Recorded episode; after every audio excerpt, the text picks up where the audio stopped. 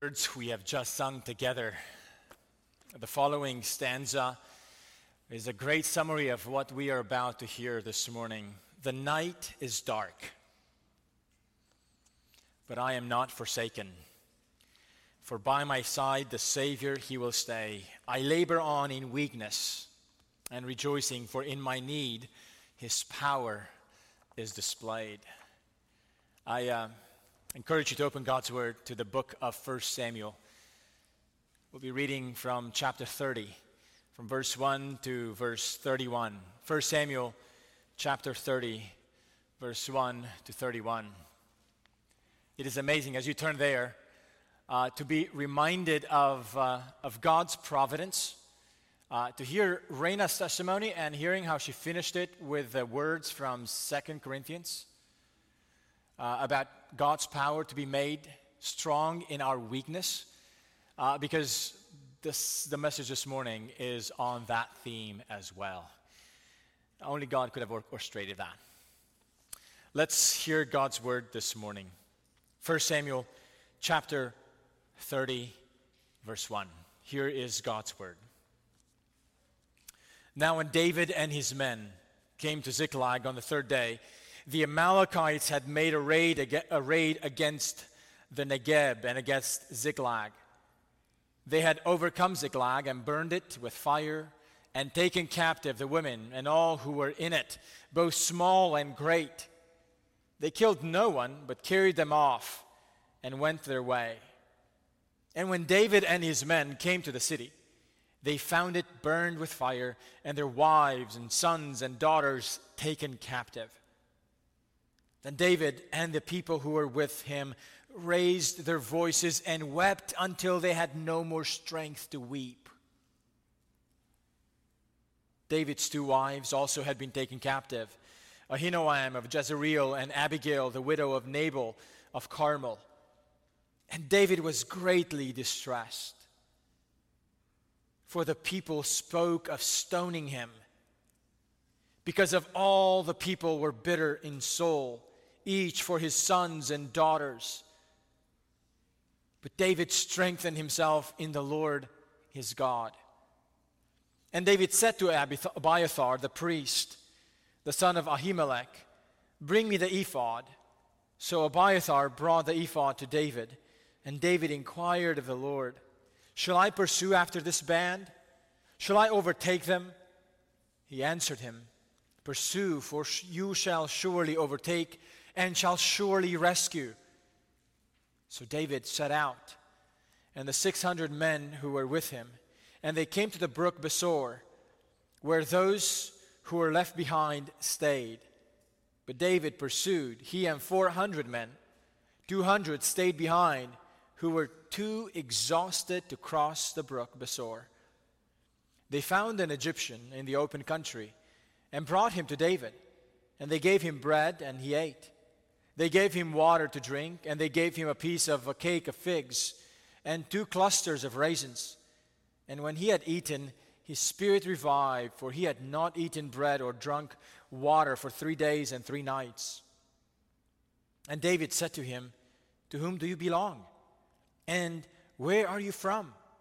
He said, I am a young man of Egypt, servant to an Amalekite, and my master left me behind because I felt sick three days ago. We had made a raid against the Negeb of the Cherethites and against that which belongs to Judah and against the Negeb of Caleb. And we burned Ziklag with fire. And David said to him, Will you take me down to this band?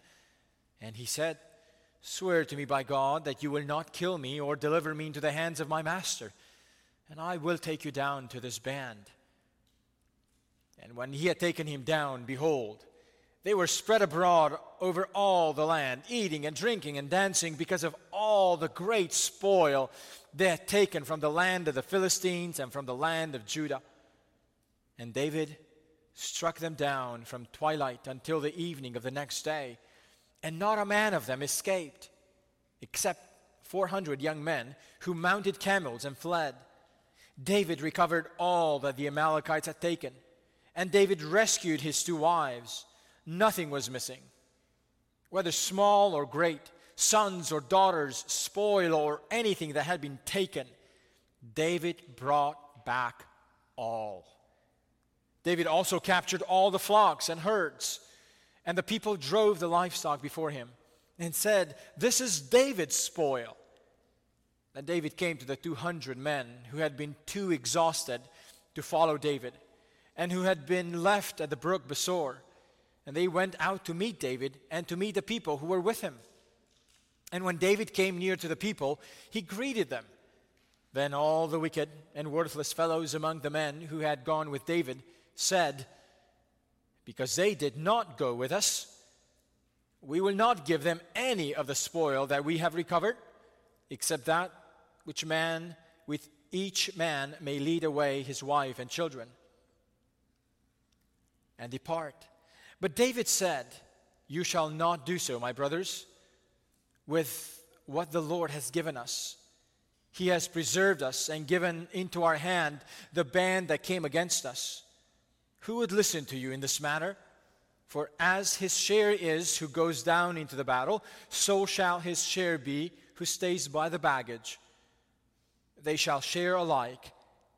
And he made it a statute and a rule for Israel from that day forward to this day. When David came to Ziklag, he, he sent part of the spoil to his friends, the elders of Judah, saying, Here is a present for you from the spoil of the enemies of the Lord. It was for those in Bethel, in Ramoth of the Negeb, in Jatir, in Aroer, in Siphmoth, in Eshtemoa, in Racal, in the cities of the Jerahmeelites, in the cities of the Kenites, in Hormah, in Bor Ashan, in Athach, in Hebron, for all the places where David and his men had roamed. Amen. This is the word of the Lord for us this morning. Would you pray and bow with me in asking God to bless the preaching of his word and the hearing? Let's pray. Father, you are God. And this morning we ask that you would speak to our hearts from this word. I pray for strength, for me to declare it plainly. And I also pray that you would give us strength for us to hear it clearly. In the name of Jesus, we pray. Through the presence and the power of the Holy Spirit. Amen. Amen finding strength in the Lord.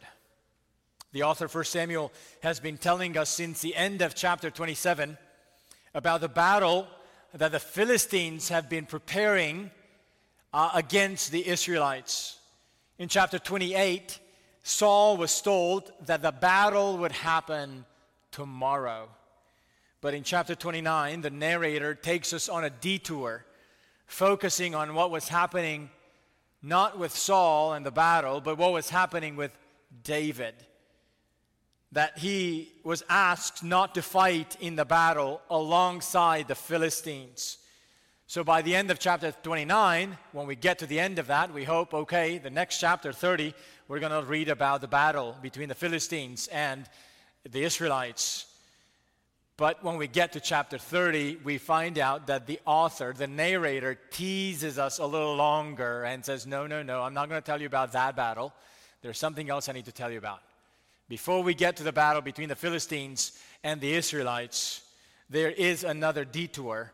The author is delaying telling us about that battle, shifting our attention to what is happening, what has happened at Ziklag the Amalekites have attacked it, burnt it up, and have taken all the inhabitants captive. In these last few chapters of the book of 1 Samuel, the author continues to present us with a contrast between Saul and David, and how each of these two characters respond to crisis. In chapter 28, Saul was facing an overwhelming enemy he asked from direction um, from God. He asked for direction from God, but God had turned his face away from Saul. So Saul resorted to consulting mediums. In chapter 30, we see David facing a great crisis as well. And here we, we get to learn how David responds. Saul and David prove to respond very differently in their time of crisis. And the closing of this book keeps this contrast in front of our eyes. As we look at this story in the book of 1 Samuel, chapter 30, we notice three big moments for David a personal realignment, a personal realignment. A second major thing we notice is a complete rescue. Complete rescue. And then finally, we, we see a, a generous sharing. A generous sharing. This is how the chapter of uh, this book wants to close the picture of David, uh, the, the king to be, with a personal realignment, with a complete rescue, and with a generous sharing. And it's as if the author says to us, before I get to tell you about the battle between the Philistines and Saul and the Israelites, I want to leave you with this picture of David. What is the picture of David that the author wants to leave us with? A personal realignment. Point number one about David a personal realignment. In the first three verses, the author tells us three times about another crisis that had, had surfaced, not between the Philistines and Israel, this time between the Amalekites and Ziklag.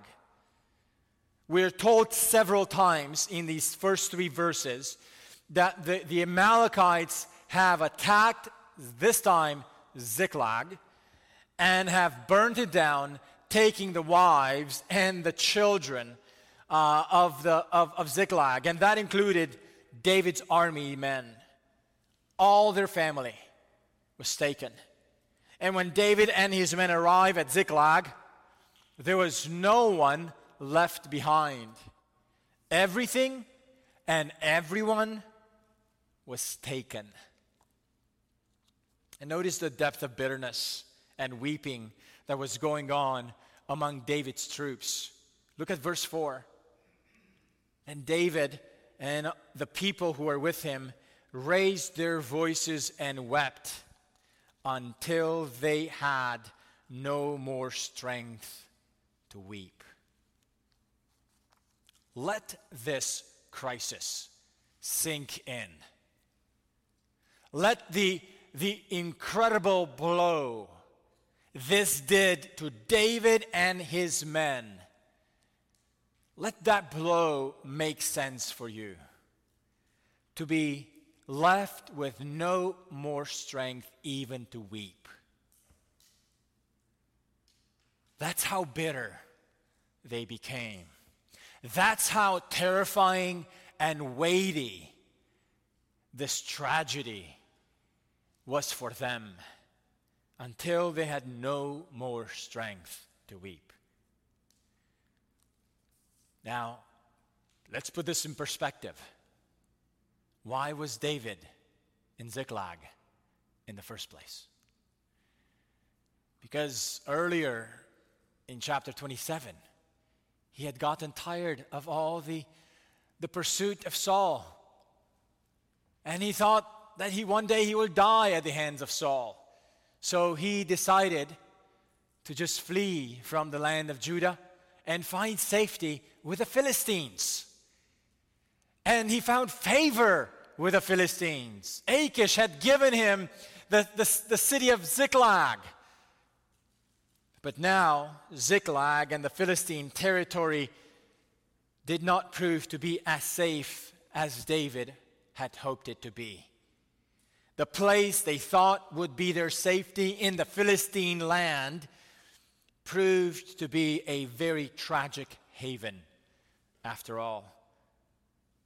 This crisis was so significant and so deeply painful that David encountered another level of threat. As if that was not enough, look at what else David gets to experience in verse 6? David was greatly distressed. Why? There's another reason. For the people spoke of stoning him. For all, because all the people were bitter in soul, each for his sons and daughters. David is in Philistine land because he had been running away from Saul, who sought to kill him. But now, David's pit gets way deeper than he ever thought possible. It's not merely Saul and his people who sought to kill David. Now, the very people that surrounded David, his loyal men, those who are with him are now turning against him and considering to kill David by stoning him. Can it get any worse? No wonder the text is saying, and I think it was an understatement, and David was greatly distressed. To lose his family, to lose a city, and all that they had collected there from all their raids during this time, and now to lose the support of his own army.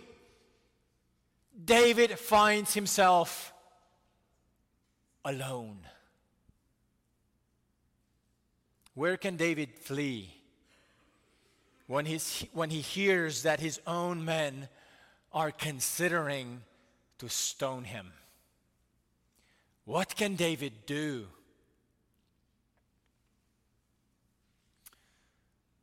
And the end of verse 6 is like the hinge that moves the whole story from tragedy to some glimmer of hope.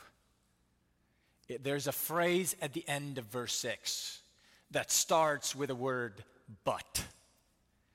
Look what it says. But David strengthened himself in the Lord his God. Let this sink in.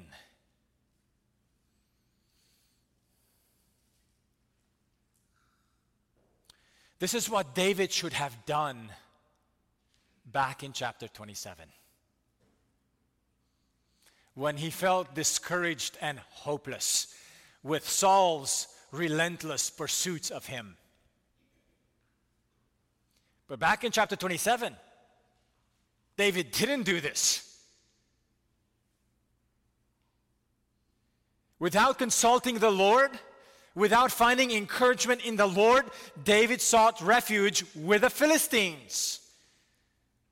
And now the Lord chose David and brings him to a place where he can no longer escape suffering by simply going into enemy territory and pretending to be like them or, or pretending to fight for them. The Lord brings David into a deeper pit in this enemy territory. And the Lord allows David to experience more intense distress by showing him that it's not only his enemies that have turned against him, but his own people. So for David, all the props of finding safety are taken away. Every one of them. But it's through this intensifying suffering that David realigns himself back with the Lord. He finally does what he should have done in chapter 27. He turns to the Lord. And there he strengthens himself in the Lord. There's no one else that can be a source of strength for David not his family, for they're gone. Not his army, for they're now against him. But David turns to the one who is there when he turns to him the Lord. And this step is a step that David does and it is a step that can encourage us as well. Now, I ask you, what did David do to strengthen himself in the Lord? From these verses, consider three steps that David did. The first step, to strengthen himself in the Lord, the first step David did was to turn to the Lord in his distress. To turn to the Lord in the middle of the distress. Friends, you cannot strengthen yourself in the Lord if you are not turning to Him. Finding strength in the Lord starts with this simple stre- step turn to the Lord in your crisis. A second thing that the narrator tells us that David did in strengthening himself in the Lord is to tell us he strengthened himself in the Lord, his God. David remembered that the God he is turning to is his God.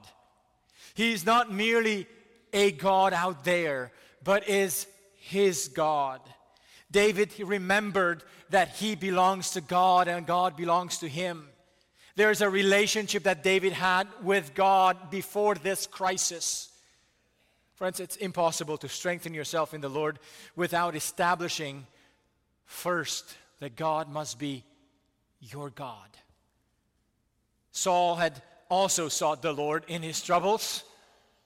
But there was no more personal relationship between Saul and the Lord, for the Lord had turned away from Saul back in chapter 15. Here, David strengthened himself in God, in the Lord his God, because the Lord was David's God. And the point is, you can only strengthen yourself in the Lord if there is a relationship between you and the Lord. A third thing that David does, the narrator tells us that his strength in the Lord manifested by reestablishing communication with the Lord. Verses 7 and 8 David called for the priest and inquired of the Lord for direction. In chapters 27 through 29, there had been no mention of David asking God for direction or strength. But now he reestablishes that communication with the Lord and submits to his direction, which means to strengthen yourself in the Lord shows up through active prayer and willingness to get, let God direct and call the shots in our lives instead of acting in our own impulses. This is a great realignment that David makes in his life. In his bitter and deep distress, he realigns his direction on the Lord and strengthens himself in him. Friends, what about you and I? Do you know what it means to strengthen yourself in the Lord? Is that a new category for you? Or do you know how to do that? It starts with turning to Him. Let me ask you this morning. I know in a, in a room like, like, like ours this morning, most of us are self professed Christians, believers. But I wonder if there's still some among us. Like Raina used to be years ago before she was a Christian, sitting in church and just not paying attention. I wonder if there's still some among us who are in that category is the Lord your God? Have you turned to Him? Part of what it means to turn to the Lord is to, to recognize that our only hope of finding true, meaningful, lasting strength is in the Lord our God. To relinquish our ability to try to manage resourcing strength for ourselves in our own plans and strategies. The God that we worship, the God we declare today, is a God who wants to be our God, a God who works in weakness, a God who works in times of need. He's a God who desires a personal relationship with his people. And strengthening ourselves in God involves that communion with God talking with Him in prayer, reading the Word that He revealed to us. Oh, friends, I pray that you would consider the ways in which David strengthened himself in the Lord, and you would cultivate those steps in your walk with the Lord. When you commune with God through prayer or reading His Word or hearing His Word, do you consider, do you meditate on the truths that you hear? Or do you simply read, checking off a box, or just listen but not really paying attention? Strengthening ourselves in God also involves submitting to His leadership, relinquishing our plans, and say, Lord, I submit to you. Would you lead? Would you take over? A few centuries later, from this passage, one of the Old Testament prophets sought to correct the entire people of God because they had failed to find their strength in the Lord. The prophet Isaiah, in his book, several times picks up on this failure of the people of God to find their strength in the Lord. And they have found strength in all kinds of things, like the armies of, of fellow nearby uh, neighbors who could help them in their struggles. And here's what the prophet Isaiah said to the people of God He says, For thus saith the Lord, the Holy One of Israel, in returning and rest you shall be saved. In quietness and trust shall be your strength. They were so busy trying to figure out solutions to their problems, they had forgotten to be quiet before the Lord. The Lord says, In quietness and in trust shall be your strength. But Isaiah says, But you were unwilling. You were unwilling to take the path that really gives strength to God's people. Our strength in the Lord always comes through trusting in Him. Our strength in the Lord never comes separate from trusting in Him. So we strengthen ourselves in the Lord as we review and cultivate where we place our trust in. The God we worship is a God who gives strength to his people for those who depend on him and trust him. And listen also to the, the prophet Isaiah again at the, at the end of, of chapter 40, a, a significant chapter in the book. The prophet Isaiah says, Have you not known? Have you not heard? The Lord is the everlasting God, the creator of the ends of the earth. He does not faint or grow, weary. His understanding is unsearchable. He gives power to the faint, and to him who has no might, he increases strength. Even youths shall faint and be weary, and young men shall fall exhausted. But they who wait for the Lord shall renew their strength. Friends, I wonder if there's any realignment that you need to do today to shift away from trusting in your plans, to shift away from, from doing the busy work of just fretting about all that needs to happen and failing to keep God at the center of your life and to run to Him for refuge. Don't wait for the Lord to get you to a place where He takes all the props away and you have no place to turn to but to Him. It shows that even David got to that place where he figured out how to get out of his mess in chapter 27. And the Lord said, David, you can try. It'll work for a while, but look, it's not going to work forever.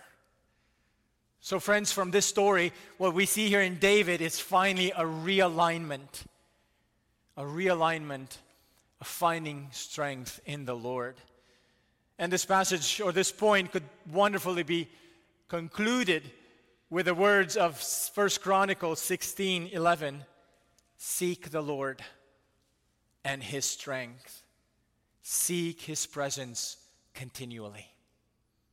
Point number two what we see in the story is a complete rescue.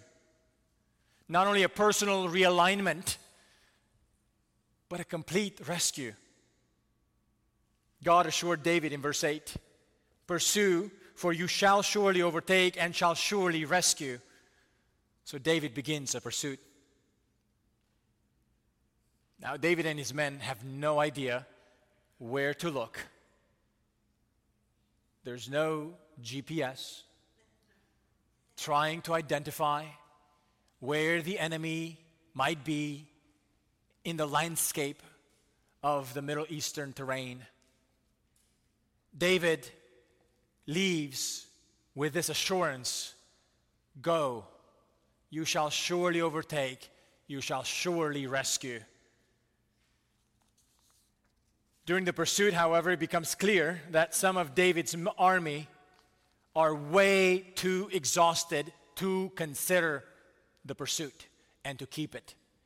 Now, I want, to, I want you to, to, to let this sink in. These men had their wives and children taken.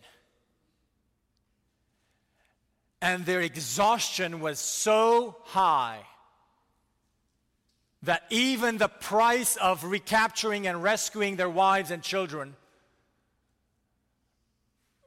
was not enough to get them to keep going. That's how exhausted they were. This is a picture that David's army is not at the top of their strength. This is a picture David's army is at the bottom of the barrel.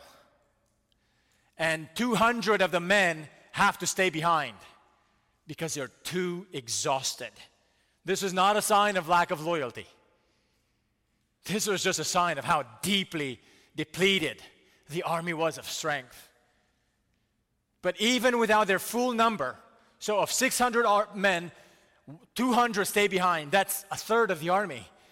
So David has to continue in this journey with only two thirds of the people. But in verses 11 and 15, the Lord orchestrates for David and his men to find a clue, someone who would be a guide to take him straight to where the Amalekites were placed. They found an Egyptian who had been so sick that his master had deserted him. David and his men show compassion to this Egyptian. They feed him, they take care of him, and two, two days later, they figure out, they find out when the man recovers some of his strength, they learn that this guy is actually one of the servants of the Amalekite master who was in the raid that burned Ziklag. The sickness of a servant would cause the Amalekite master to desert him in the open field to let him die. And God would lead David to find this, mas- this servant who was about to die. Who does that? What an amazing way for God to provide a clue for David and says, David, you may not have a GPS, but I'm going to tell you, I'm going to send you to a personal guide who will get you to the right place, even if you had to leave a third of your army behind. Now, do you notice a theme that is recurring in the unfolding of this rescue plan? Exhaustion, no strength, sickness. And even in the middle of this all, the Lord is quietly working the Lord is orchestrating details to lead David to find the Amalekites.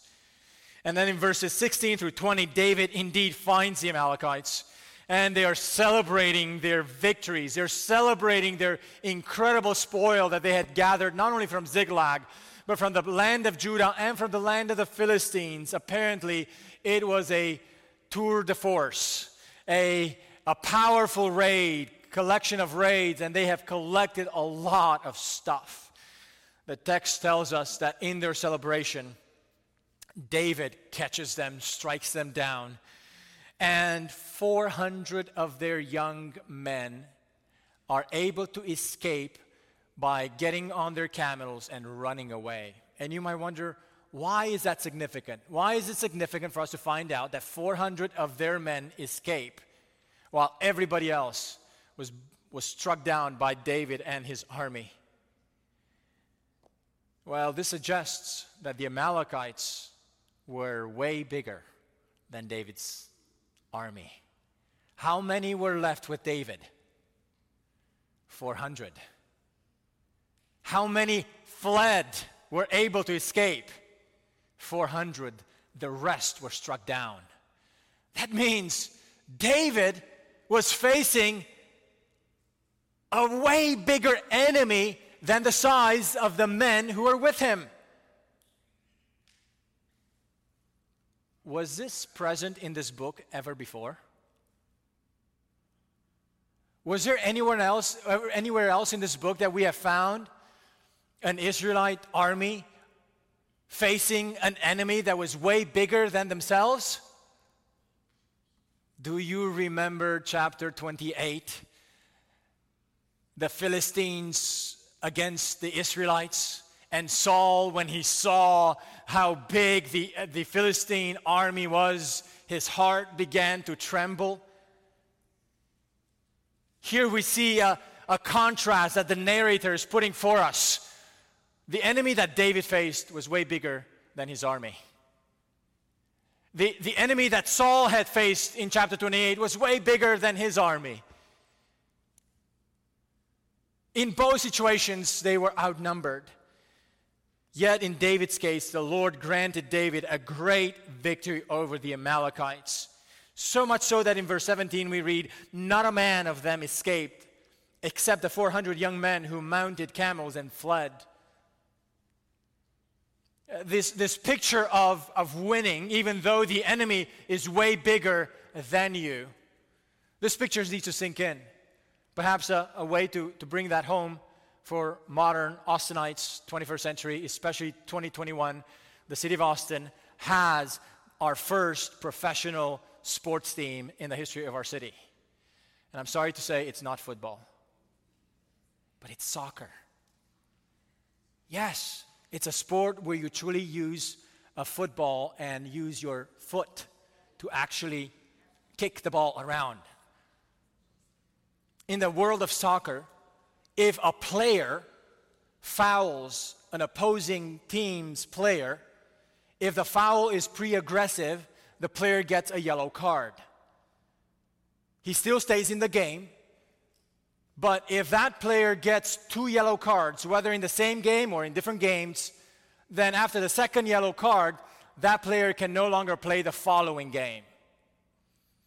But if the foul is so aggressive or very, very aggressive, the referee can give a red card, which means the player who committed the foul has to leave the game that very moment and he cannot be replaced by somebody else.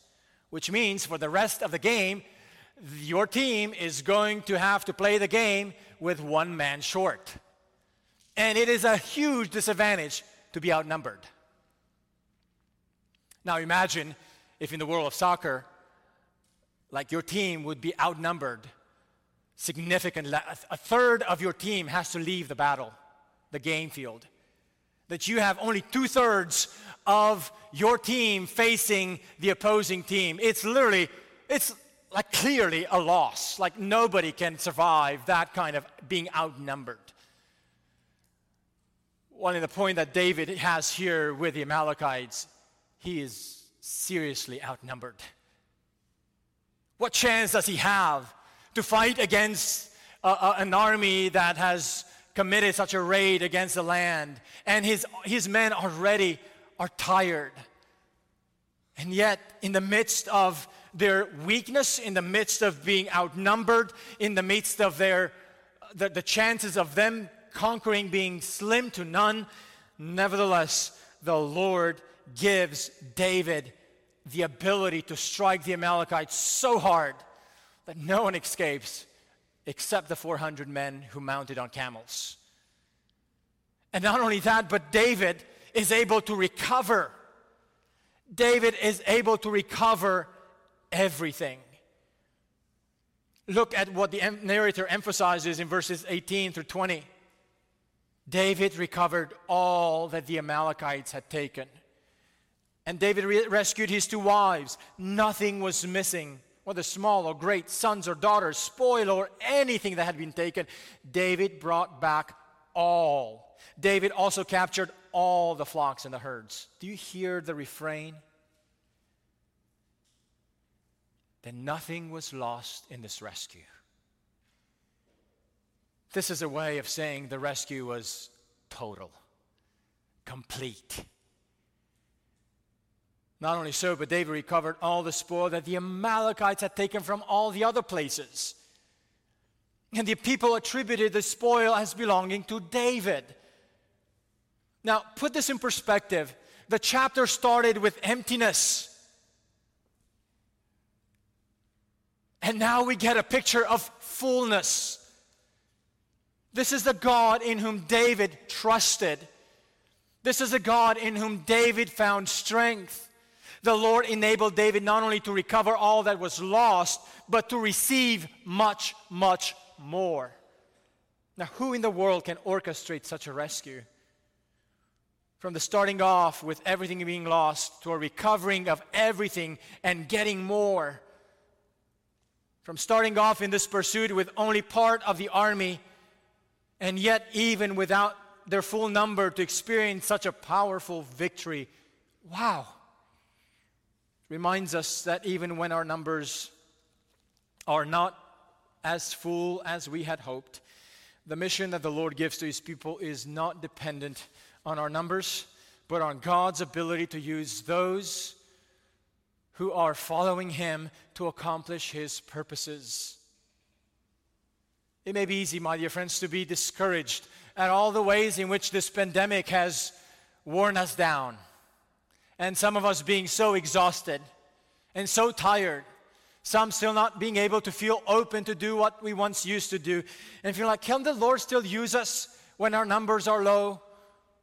Oh, friends, here the Lord is using David's army, even though it's just two thirds of capacity, and bringing about a great victory do you remember Hannah's song? Chapter, one, chapter 2, verse 4 The bows of the mighty are broken, but the feeble bind on strength. At the beginning of the chapter, the Amalekites seemed to be the mighty ones, and David and his army seemed to be so weak and feeble that they had no more strength even to weep. And yet, David finds strength in the Lord and the Lord brought David from such a low point at the beginning of this chapter in order to help him recalibrate, to focus on finding strength in God. And now the Lord has enabled David to give a complete rescue where nothing was missing. This is the God of David. Friends, this is our God as well. We can trust in his word and in his promises. The Lord said to David, You shall surely overtake, you shall surely rescue. And it was not a partial rescue, it was a complete rescue. Friends, consider how David's rescue mission in this text and his complete recovery of all that had been captured is, is similar to another rescue mission that someone greater than David was to accomplish centuries later, when God sent another king on the throne of David, in the line of David, his eternal Son, Jesus Christ, to earth to be incarnate and to execute his eternal rescue operation, Jesus said in John 6 39, and this is the will of him who sent me, that I should lose nothing of all that he has given me, but raise it up on the last day. Friends, can you trust that God's rescue plan will suffer no loss whatsoever? All that the Father has given to his Son, the Son will never lose, but recover all. Praise be to the God who's able to work such amazing rescue operations. And the story completes with, concludes with a final point in David's life. Not only a personal realignment, not only a complete rescue, but a generous sharing. A generous sharing. When David returns from conquering the Amalekites, there's a new issue that he has to resolve and has to deal with. It's no longer the Amalekites, they're gone. Now there's some divisive spirit within the camp. A division arose between the men who went to battle and those who stayed behind because they're too exhausted.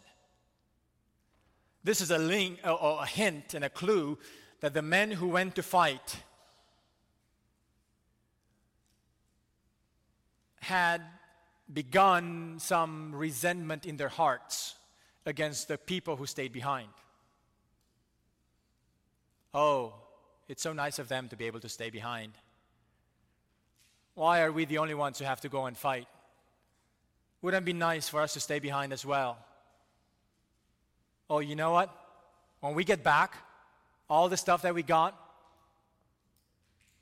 it's ours. They don't deserve any of it. You see that selfishness? That didn't just brew up in the moment. Resentment had, had creeped up in their hearts. And now David has to deal with the divisive spirit.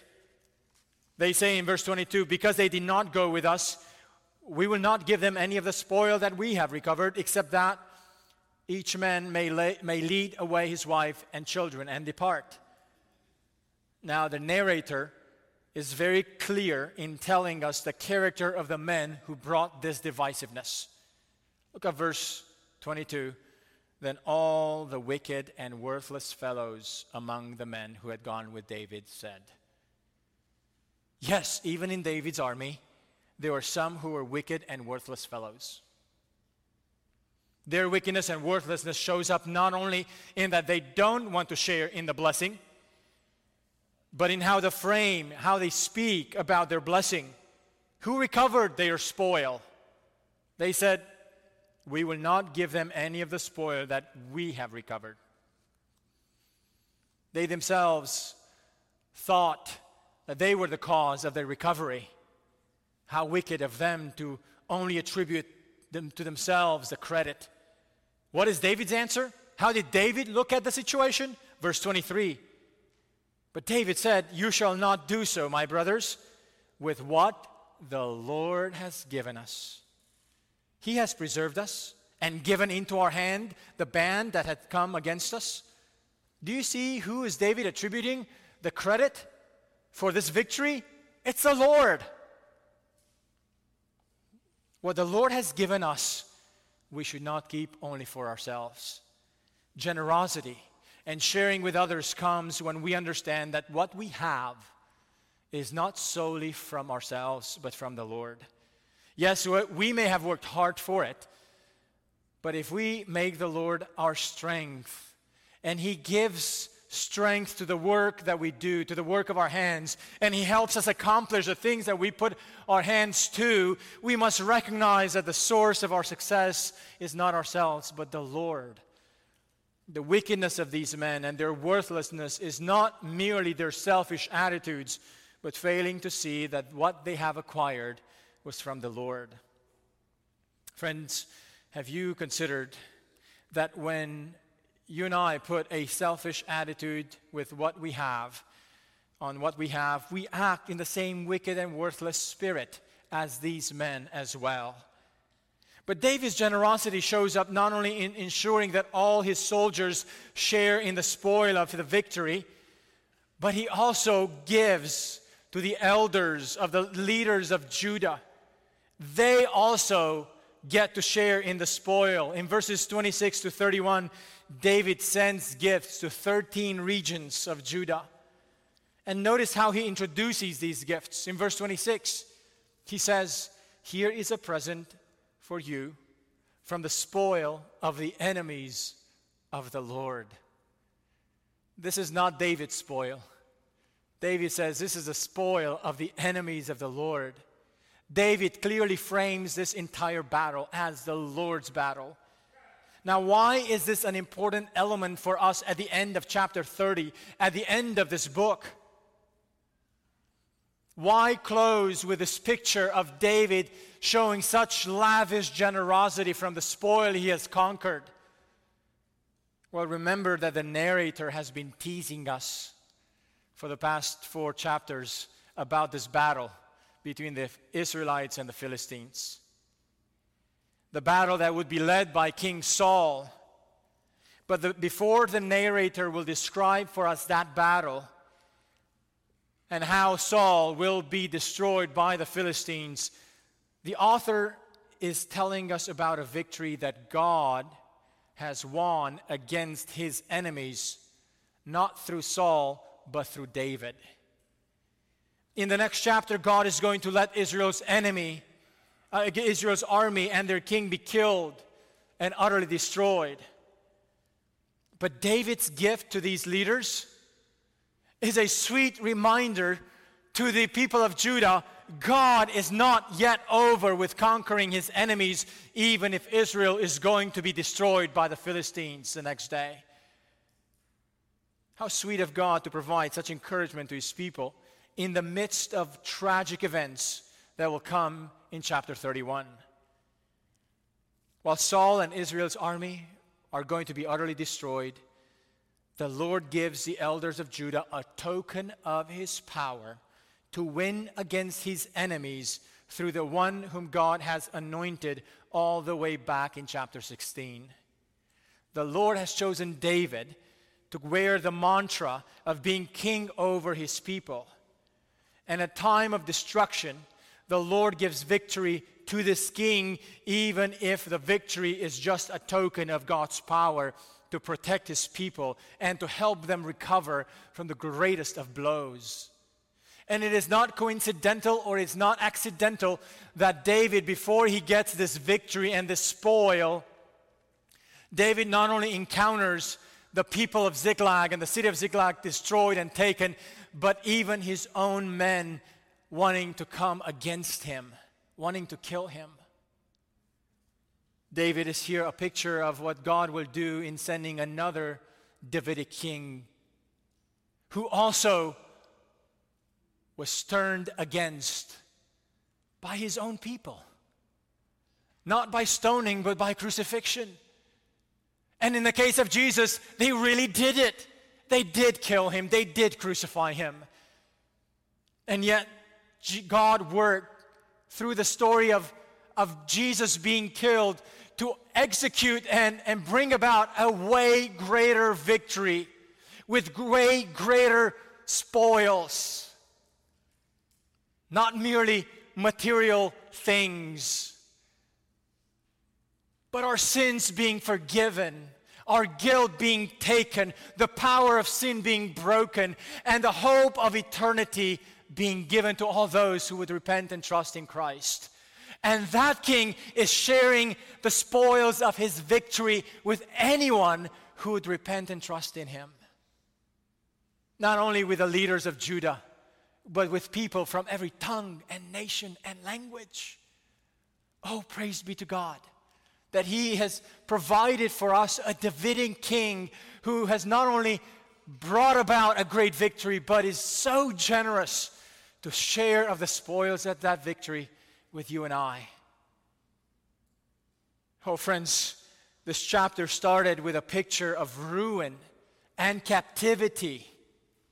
And it closes with a picture of victory and abundant spoil that is shared with many. Oh, friends, when things don't go the way we expected, it's easy to be discouraged. It's easy to be frustrated and discouragement and frustration and pain and bitterness has such a way to deflate us and to bring us down and to take away the strength from us. But in the midst of such experiences, remember what was it that made the difference between David and Saul in their times of deep distress?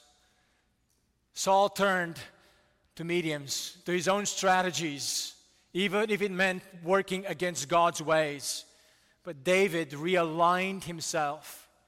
David strengthened himself in the Lord. And the Lord, through that strengthening, the Lord brought about a great victory, a complete rescue, and a generous spoil. Oh, friends, for us, the message this morning could be summarized with the words that the Apostle Paul wrote in the book of Ephesians at the end of the book. Finally, brothers, be strong in the Lord and in the strength of his might. Let's pray.